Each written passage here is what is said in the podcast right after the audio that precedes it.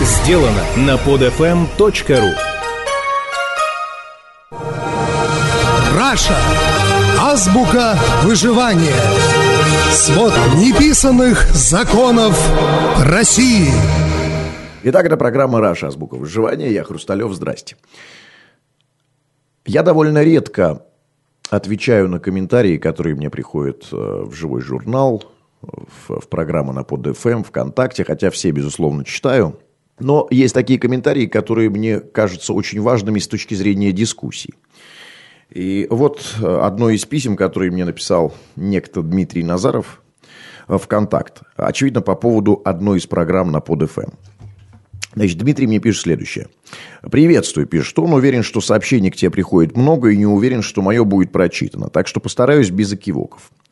Э, привлекать внимание эпистолярными хитросплетениями не стану, но все-таки хотелось бы верить, что пишу не зря. Интересна твоя точка зрения вот на какую тему. В нескольких выпусках под УФМ звучала фраза «попели и разошлись». Попели и разошлись про законы президента, премьера и так далее. Дескать, никто ничего делать не будет. Вот у меня какая мысль в связи с этим. Не призыв, не провокация, мысль для дискуссий. А, цена на бензин, пишет Дмитрий, возросла на 10-15%. Только на заправках «Газпром» нефть сохраняется близкая к прежней альтруистическая цена. Почему, понятно, все ясно. А, в моем понимании, или и не разошлись, это когда мы, ну в смысле мы, это те, кто пишет комменты, слушает, читает, думает, занимается графоманством под каким-нибудь ником и так далее. То есть берем и не заправляемся. То есть не ездим на авто в течение шести месяцев. Какая целевая аудитория конкретно у твоего проекта, спрашивает меня Дмитрий. Сколько у схожих профильных, думающих и умеющих говорить людей в СМИ достаточно? Ну, миллион наберется, пишет он. Среди них и недовольные сосульками, какими-то там ментами, улицами белыми от химикатов, ботинками, коррозийными автомобилями, двойными налогами, народным достоянием, продаваемый за доллары, а не за рубли и так далее. Значит, миллион, пишет он. Что лично я могу и готов предпринять по этому поводу, продолжает Дмитрий. Я заправляюсь, берем минимум на 200 рублей в неделю. Моя работа не связана с разъездами, но авто сильно облегчает задачу. Э, у меня средний объем двигателя, я не считаю выходных и поездок. В месяц заправляюсь примерно на 8400 рублей. Вполне могу обойтись. Понятно, что не в пользу комфорта. А, значит, дальше пишет. 6 месяцев моих незаправок это, это 50 тысяч 400 рублей. 6 месяцев незаправок 1 миллиона человек – это убыток 50 миллиардов 400 миллионов рублей для топливных сетей. Много это или мало для ТК, спрашивает Дмитрий. Думаю, достаточно, чтобы 2-3 локальных, в принципе, исчезли, а остальные 3-4 пришли в чувство.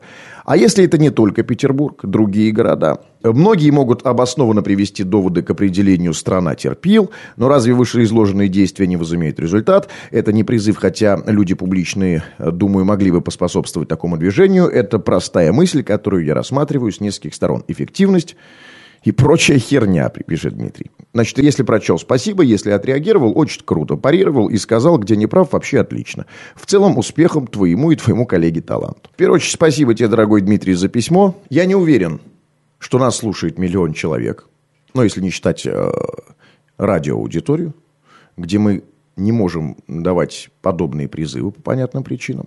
Но вот что я хочу тебе сказать. Дело в том, что э, твой порыв мне эмоционально понятен. К сожалению, мне кажется твое предложение бессмысленным и даже контрпродуктивным. Первое.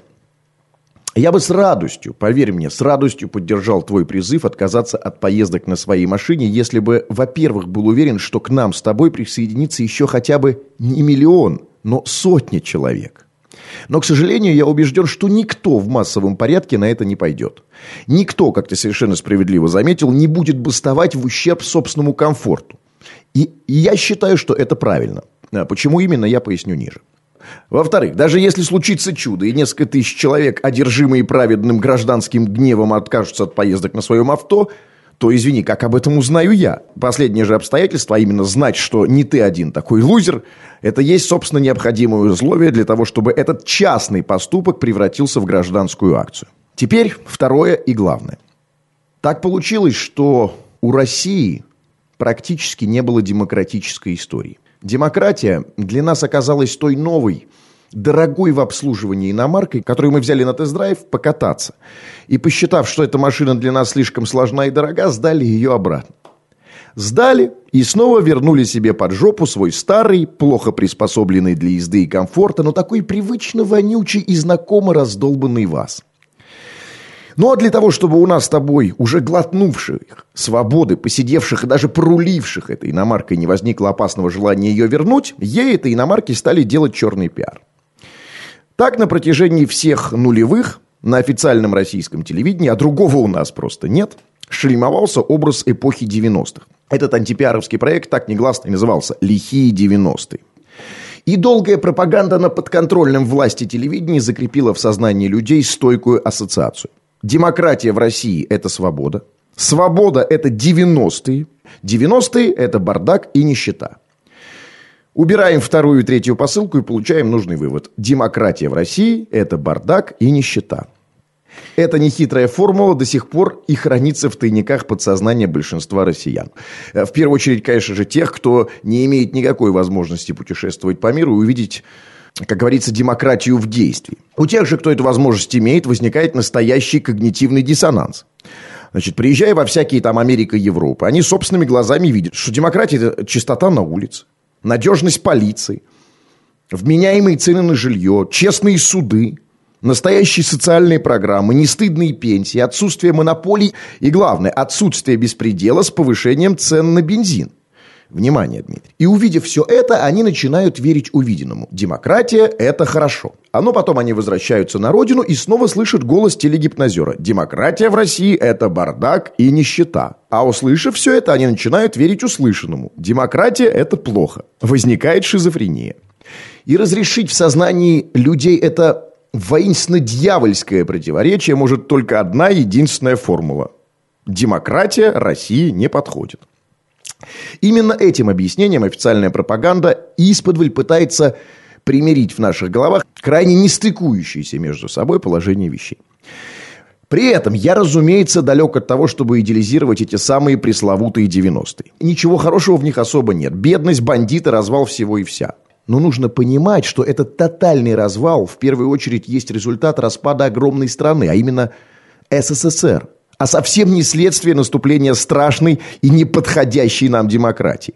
Труизма о плохой внешнеэкономической конъюнктуре, о том, что наша все не в 90-е стоило в 10 раз дешевле, чем сейчас, я даже не произношу.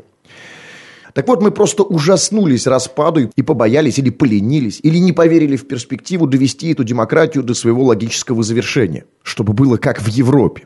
А между тем очевидно, что никакого светлого, без кавычек, будущего, без этой, мать ее, демократии у России нету и быть не может. Все эти красивые утопии, там, Мор и Компанелла отдыхают о самодержавной России или имперском Советском Союзе, это милые сказки на ночь для зрителей Первого канала. Но при этом, конечно, есть еще два реально альтернативных варианта развития нашей страны. Это, собственно, тоталитарный коммунизм или тоталитарный фашизм. Но, по-моему, степень привлекательности этих двух социально-политических моделей не очень высока. Не считаешь?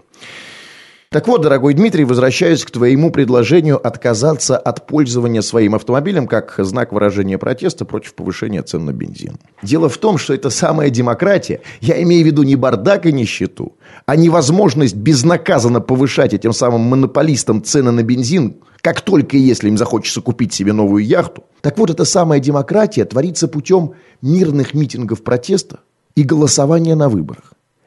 Именно и только митингами и голосованием а не мазохистским отказом от езды на собственном автомобиле в ущерб себе. Э, по этой логике, в случае подорожания продуктов питания нужно отказаться от еды. Идея, конечно, неплохая, только, боюсь, малоэффективная. Мы все сдохнем, а они уже совсем спокойно, ничего не боясь, продолжат сосать ресурсы и уводить деньги в страны, не подходящие нам демократии. К сожалению, Дмитрий, это единственный, проверенный опытом других стран механизм для изъявления протеста единственный, но действенный. И как бы нас ни пытались от него отучить, неся всякую чушь о том, что западно-либеральная модель, механически перенесенная на российскую почву, это насилие над Россией зло. Как бы ни старались подменить в нашем сознании понятие «мирный митинг» и «революция», какими бы хитрыми медиаспособами нас не подводили к мысли о том, что если чем-то недоволен, откажись от этого и умри, мы должны помнить. Все уже придумано до нас. Придумано и протестировано. Машинка проверена, работает. И нам с тобой только и нужно, что научиться ей пользоваться. А выйти на митинг против повышения цен на бензин я всегда готов. чего и тебе, уважаемый Дмитрий, желаю. Это была программа «Раша. Азбука выживания». Я Хрусталев. Пока. Скачать другие выпуски этой программы и оставить комментарии вы можете на podfm.ru.